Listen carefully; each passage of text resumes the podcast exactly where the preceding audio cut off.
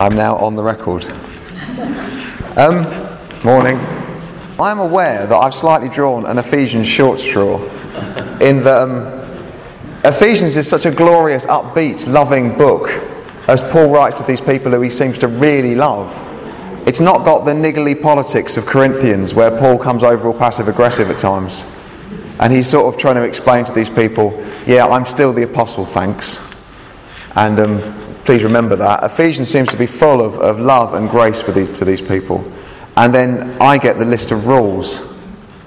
And um, I'd like to publicly, on the record, thank Tim for that. Sam, do you want the title? Yeah, what is the title?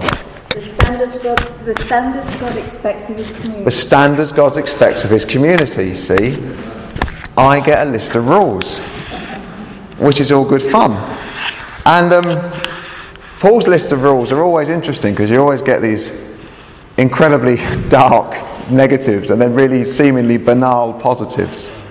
You throw off all these terrible things and then you replace them with kindness. And, um, and he does that a bit today, but we'll, ha- we'll have a look at this.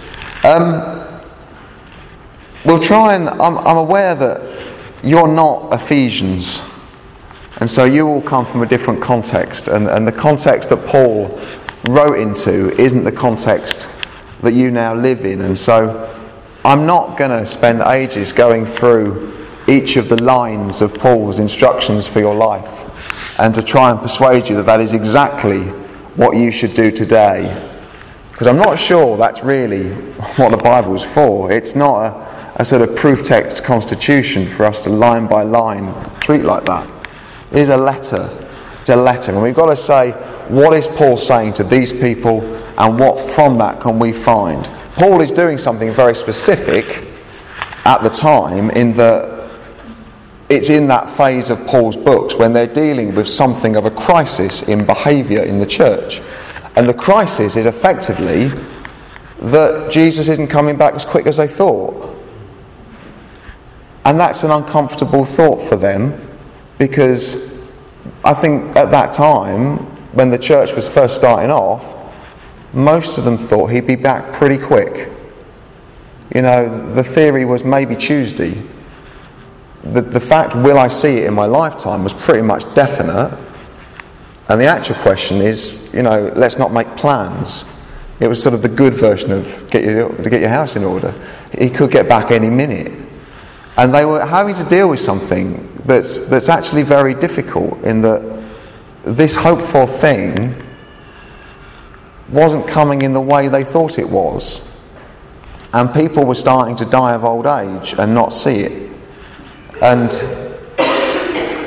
the church was beginning to feel, you know, beginning to change and have more and more people in it who'd never, never met Jesus. And it was growing and it was all changing. And this hopeful thing wasn't happening. And Paul is responding to this, and you find this in his later books. He's trying to say, he's, for want of a better phrase, I know we won't like this phrase, he's kind of building a religion. He's kind of saying we're going to have to have some doctrine, some stuff we believe, and we're going to have some standards, some ways we live, and we're going to have some things that make us unique as a community of people who follow Christ. Because it's no longer a case of just mad evangelism until Christ returns because he might be here on Tuesday. It's now something longer and deeper and more about pilgrimage and more about being set in the world but not of the world. And these things are happening in Paul because he's trying to make sense of a new scenario for the church. We are no longer in that scenario, in that we are in the long term bit of the church where we've understood something about. We feel more comfortable in our role of carrying a baton for our generation and we know that we might see Jesus in our lifetime, but we also know that we might not, because that's where we are. Um, and so he's, I mean, he goes straight in in, in 17. He, you know, he goes straight in, he says that he's here to say, no longer live like Gentiles. He is setting out in this passage how we live to be different from Gentiles. Shall we read it and have a look? And we'll go through it. It's quite a big chunk. But I think it's worth reading. It's quite easily It's quite, it's quite a good one. And it, we, we're going in in Ephesians 4, verse 17. So we're following on from Sue last week. And we're just ducking through into Ephesians 5 down to um, verse 20, which means wives submit your husbands is someone else's to unpick next week. Good luck with that. Um, and it does, it does jump over a chapter as these things do, because you know why they jump over chapters. It's all about people doing the homework at the last minute. So I just love. It's what I would have done. The chapters were added by bishops, and they always sent away to write the, to add the chapters and verses to the Bible. And then they came back to a conference when they would present their work. And clearly, they all did it on the back of a donkey on the way back to the conference. And they were using a pen you can't rub out, which is why sometimes these chapters are nonsense, is because someone went, oh, it's a bump. And um, anyway, that's a true fact. That's a bit of actual theology. I'm not making up. I'm pleased with that. Anyway, so my one, I'm going to read from the New Living Translation just to confuse you all. But um, so Ephesians 4, verse 17.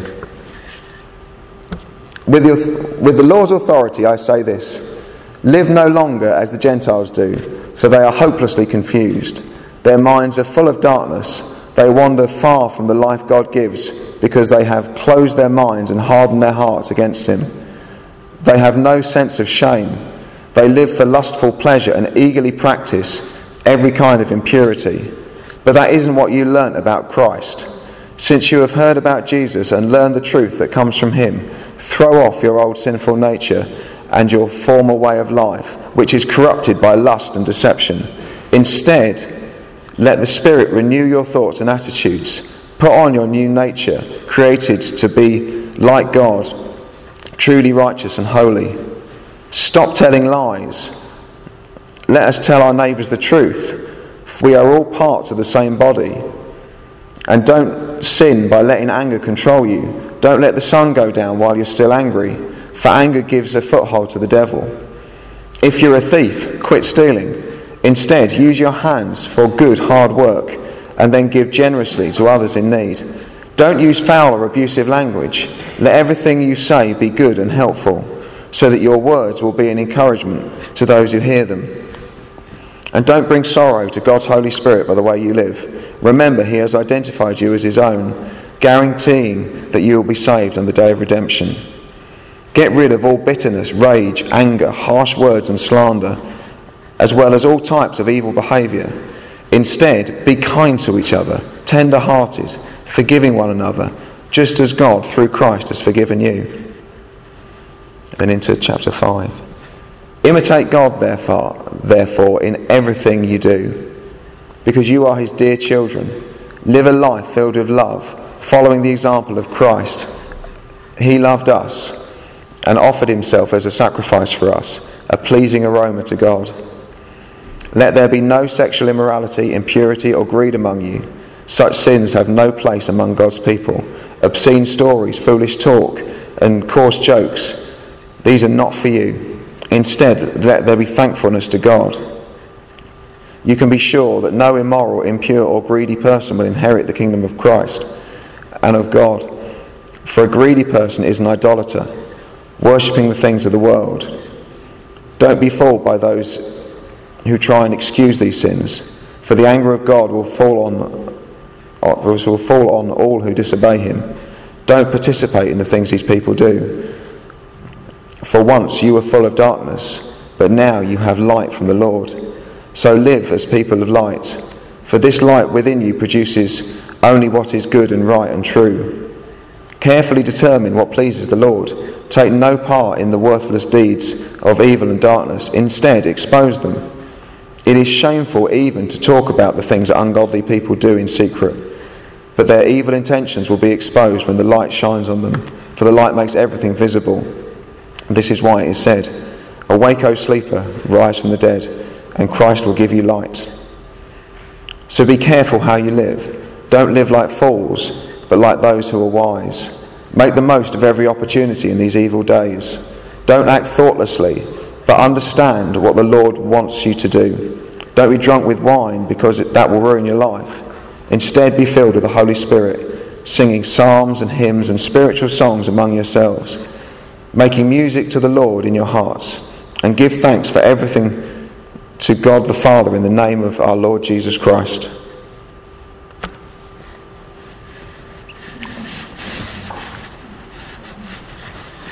There we go.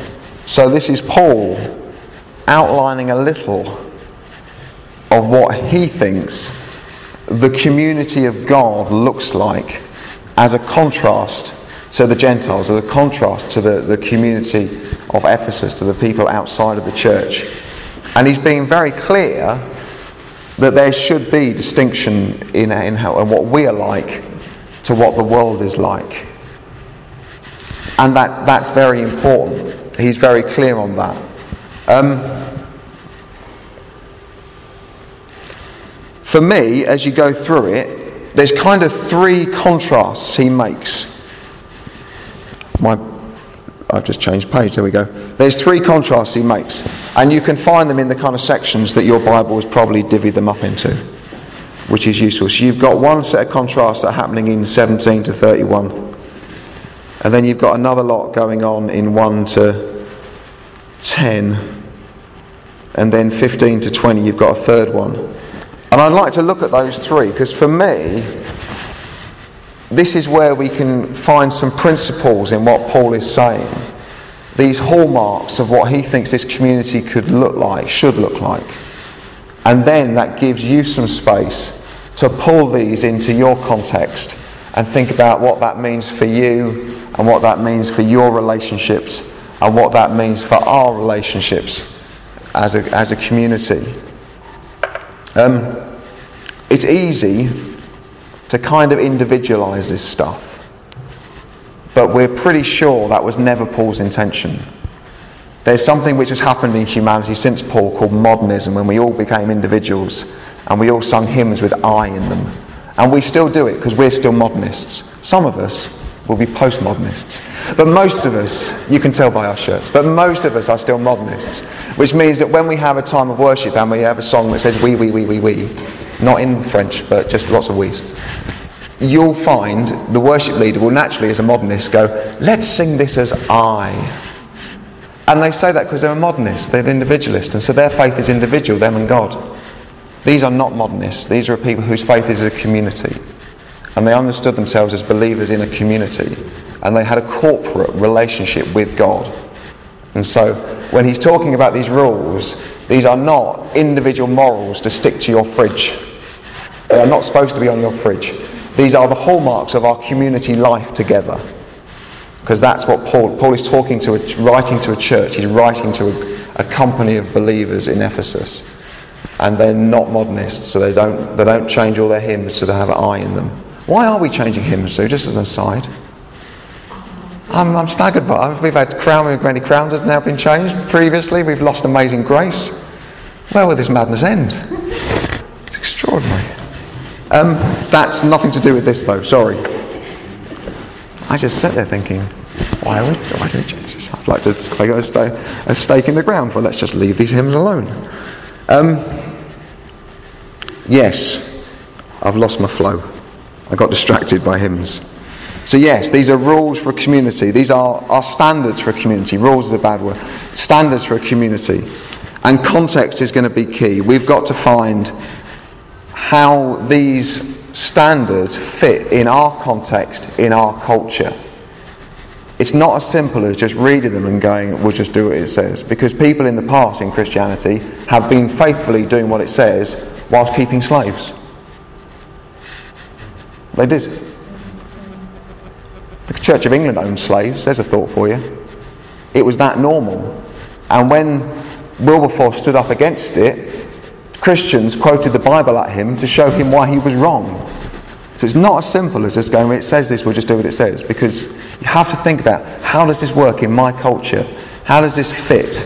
And, you know, and equally, there'll be things, you know, that we do now that Christians in 100 years will look at us and go, you, I mean, I wonder whether if they're up to their neck in seawater, they might look at us in 200 years and go, You had three cars?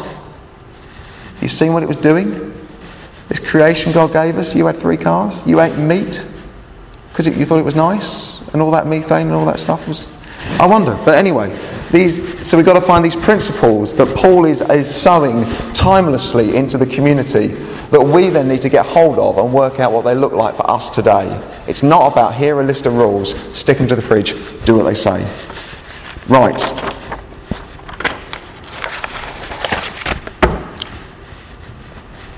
Seventeen to twenty-five of, of, of chapter four. There's a big contrast going on here between what's going on in the minds of the believers and what's going on in the minds of unbelievers. In the, New, in the King James, if you happen to have it, they're described that the mind of an unbeliever is described as futile. Go on, Paul. Don't hold back. In my New Living, they're full of darkness. And they're contrasted with a spirit that renews minds.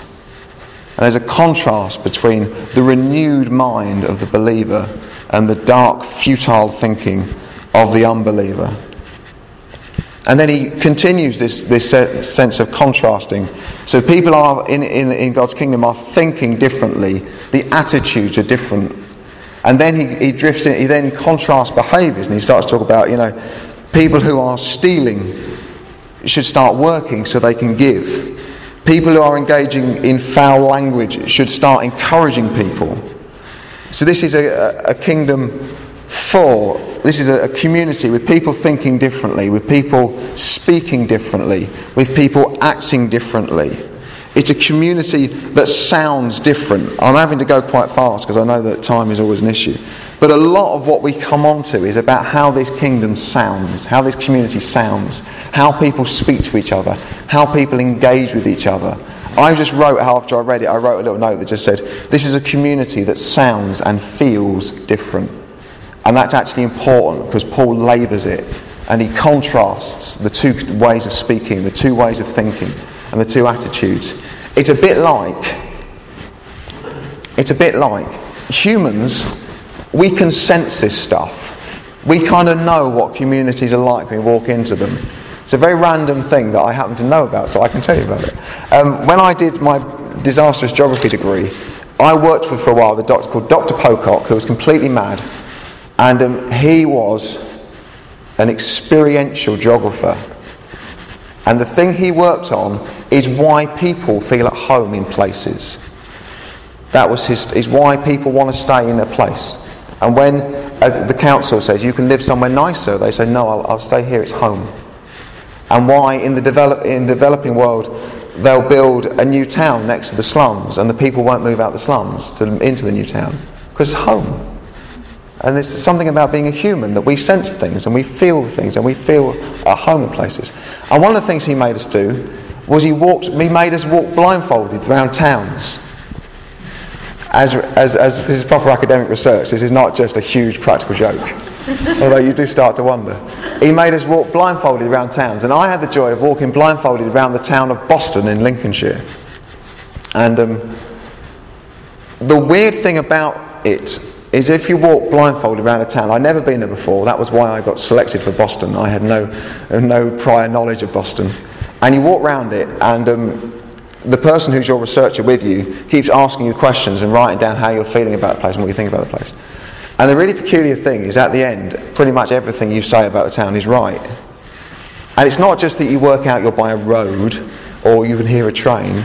You actually, you know that thing where you walk through a town centre and you get the kind of the cheapy shops and the bus station. And if you're not from the area, it can be a bit intimidating because it often is in that bit of town. It's not when you live there, and when you live there, everyone laughs at you for being intimidated, but you are because you're not from there. And you go into the town centre and it feels nice and there's cafes. And if you're blindfolded, you'll spot all that. You won't just know you're in the town centre, you'll know you're in the rough end of town. And as you walk into the nice bit, you'll know that because you're a human and you're very switched on to your space.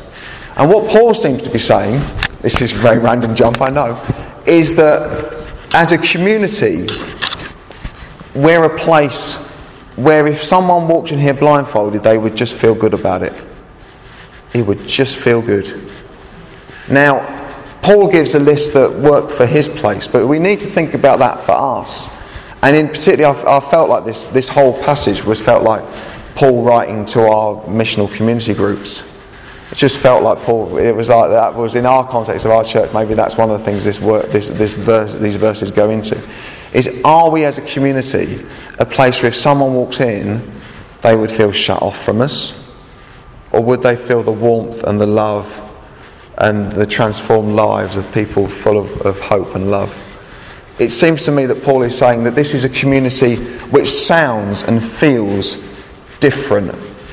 Brackets in a good way close brackets. Um, the contrasts are between bitterness, rage, anger, harsh words, and they contrast to kindness, tender heartedness. Paul, as I said, Paul's, Paul's negatives always sound so much worse than his positives. But there you are kindness, tender heartedness.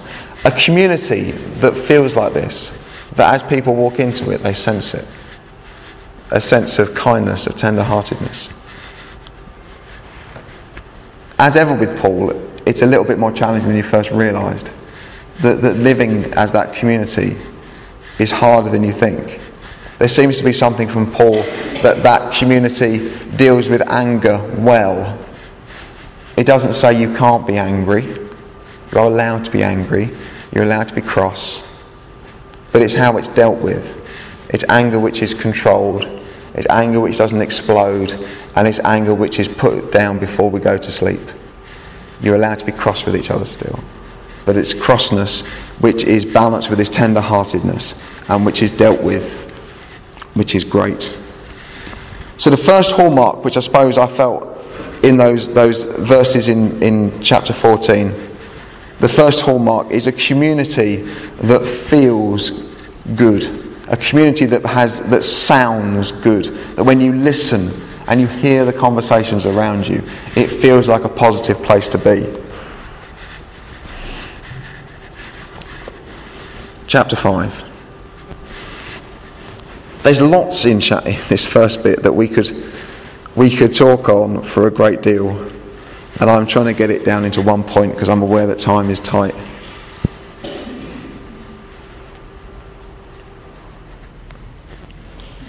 But we have contrast here again. Paul once more setting up how people live in the Gentile world with how people should live in this new community, in this new community with Christ at the centre.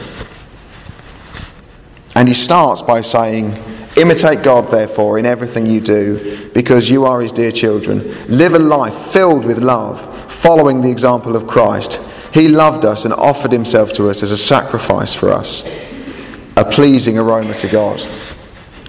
So, point one from Paul, through point two we can have, can't we? A community full of love, and it's a love that follows the Christ love pattern, which is not about, which is a self sacrificial love. It's a love that pushes others before yourself. It's a, a, a love that in, in the Jesus model lays down life friend. That is the, the love that Jesus speaks of. It's a, it's a, that Jesus models. And he then contrasts that with sexual immorality, impurity, greed are the big three themes that come up. And I suppose you could, because you're always dodgy, aren't you, on Sunday morning, bringing sexual immorality into this? But I suppose what Paul is using those things to contrast is, a, is, is its selfishness versus self sacrifice. That Paul and the Bible and God isn't anti sex, it was given as a gift to be held in relationships that are self sacrificial. And so sexual immorality is sex which exists outside self sacrifice impurity, greed. Isn't it interesting how often the church wants to talk about sexual immorality, how little it wants to talk about greed? And here they are sat next to each other, just as bad, on the same list. But greed, again, greed is selfishness. Greed wants it for myself and wants all of it for myself and doesn't want you to have it. And if you've got it, greed wants it off you. Self sacrifice says, All that I have is yours and he's contrasting communities. He's looking at a community full of immorality, impurity, and greed. And he's holding that intention against a community of Christ followers who model the Christ love, which is to self sacrifice and see others as more important. So it's a second hallmark of this community. Now, there's lots of detail here that I'm aware I'm jumping over. But it's already 20 past 12, and I think that probably means I'm supposed to have finished. So there's, there's 18 points. So the first point is a community which looks and feels and smells and is different as we sense it around us. The second point is a community which is full of self sacrificial love, a love which puts others before ourselves. And then, 15 to 20, if you'd ever, if you grew up in the church as a teenager, this was one of the great proof texts. It was one of the great proof texts. Certain proof texts. You know what I mean by proof texts? Is you've got a point you want to make to a group of teenagers and you need a verse to back it up. And you need it, and these are one of this verse is one of the great proof texts. It's not. It's really, really lousy theology just to grab a verse. You did did you see did, did you see it on Facebook this week? Someone had found in their um, you know the you know the car you get those those tear off pads and you get a Bible verse every day, and their Bible verse of the day was if you bow down before me, I will give you all the kingdoms of the earth. And the person doing it hadn't noticed that Satan talking to Jesus. That's, I mean, that would be an extreme case of proof texting. That sounds great. That sounds like if we bow down before God, we inherit the earth. I'll drop that in. Ignoring context here is king, and context here will, will kill you on that one. Um, I mean, that's, that's not even pound short store, is it? That's going to have to go back to the shredders. Um, but yes, the proof text here from, from teenage life was um, don't get drunk with wine, don't go out and have fun, stay at home. Um, here's a proof text to help you. Um, that one, it was that one, and do not yoke yourself with unbelievers. That one was a proof text as well. It rocked out all the time. Um, we can have a, you know, it's not like, not a conversation for now about whether those two things are right or wrong, but it's a, it's a, it's a danger with the Bible that we try and use these verses of proof text to support our previously held views. Um, for me, in this section, Paul is, is playing contrasts again. And the contrast here is between the drunken futility of one community and, I've written, and, and the joyfulness of another one. That seems to be what he's contrasting. Drunkenness can look like joyfulness, but it's futile. But there's a joyfulness in God's community which is deep and significant and is part of what holds us together. Do you see the difference there? That this is there's something much more significant happening here than don't get drunk, you naughty teenagers. He's contrasting the futility, all the things I love the fact, I don't know if he's, you never know with Paul whether he's just throwing this stuff out or planning at great length. Sometimes he's planning at great length, sometimes he is just throwing it out. I love this because all the things he goes on to say are the kind of things that drunk people do. So he says, don't get drunk on wine, instead be filled with the Holy Spirit. But then he says, singing psalms and hymns and spiritual songs, making music. You could have a group of drunk people could do this, have a great time. So there's something between the futility of the drunkenness and the purpose and the, the focused joyfulness of the community of the believers. That singing psalms, spiritual songs among yourselves, making music to the Lord, and giving thanks for everything this is a community which is joyful because it's thankful. There seems to be a link there that our joyfulness comes through our thankfulness. That we are in, our, in, in all that God has done for us as a community and all that we have received together in Christ, there is a joyfulness that comes from our thankfulness that contrasts powerfully with the futility of the drunken, of, he would call them a pagan, because that's how Paul likes to speak. Um, so, and then we could move on to why Paul talks about wives and husbands. I'm going to leave that for Pete. just put the kind of worms lid back on, put it back there. Good luck with that. I'm out of the kids, but I got a feeling I'll know what you said. So, for me, as Paul, so to, to recap to finish, Paul is Paul is, is trying to structure a community. They are people who are having to work out what it means to be pilgrims living in this world where they are going to have to wait and live in it for Jesus. He is not coming back as soon as they intended, uh, expected. And so, Paul, for me, is drawing three hallmarks of this faith community. Three things that we can look at and say, if we look like this, then we look like the community that Paul is, is dreaming up. Quite what it looks like for us, we need to have a think and a prayer about and do some contextualizing. But the three hallmarks seem to be that it, it feels and it sounds like a good place to be.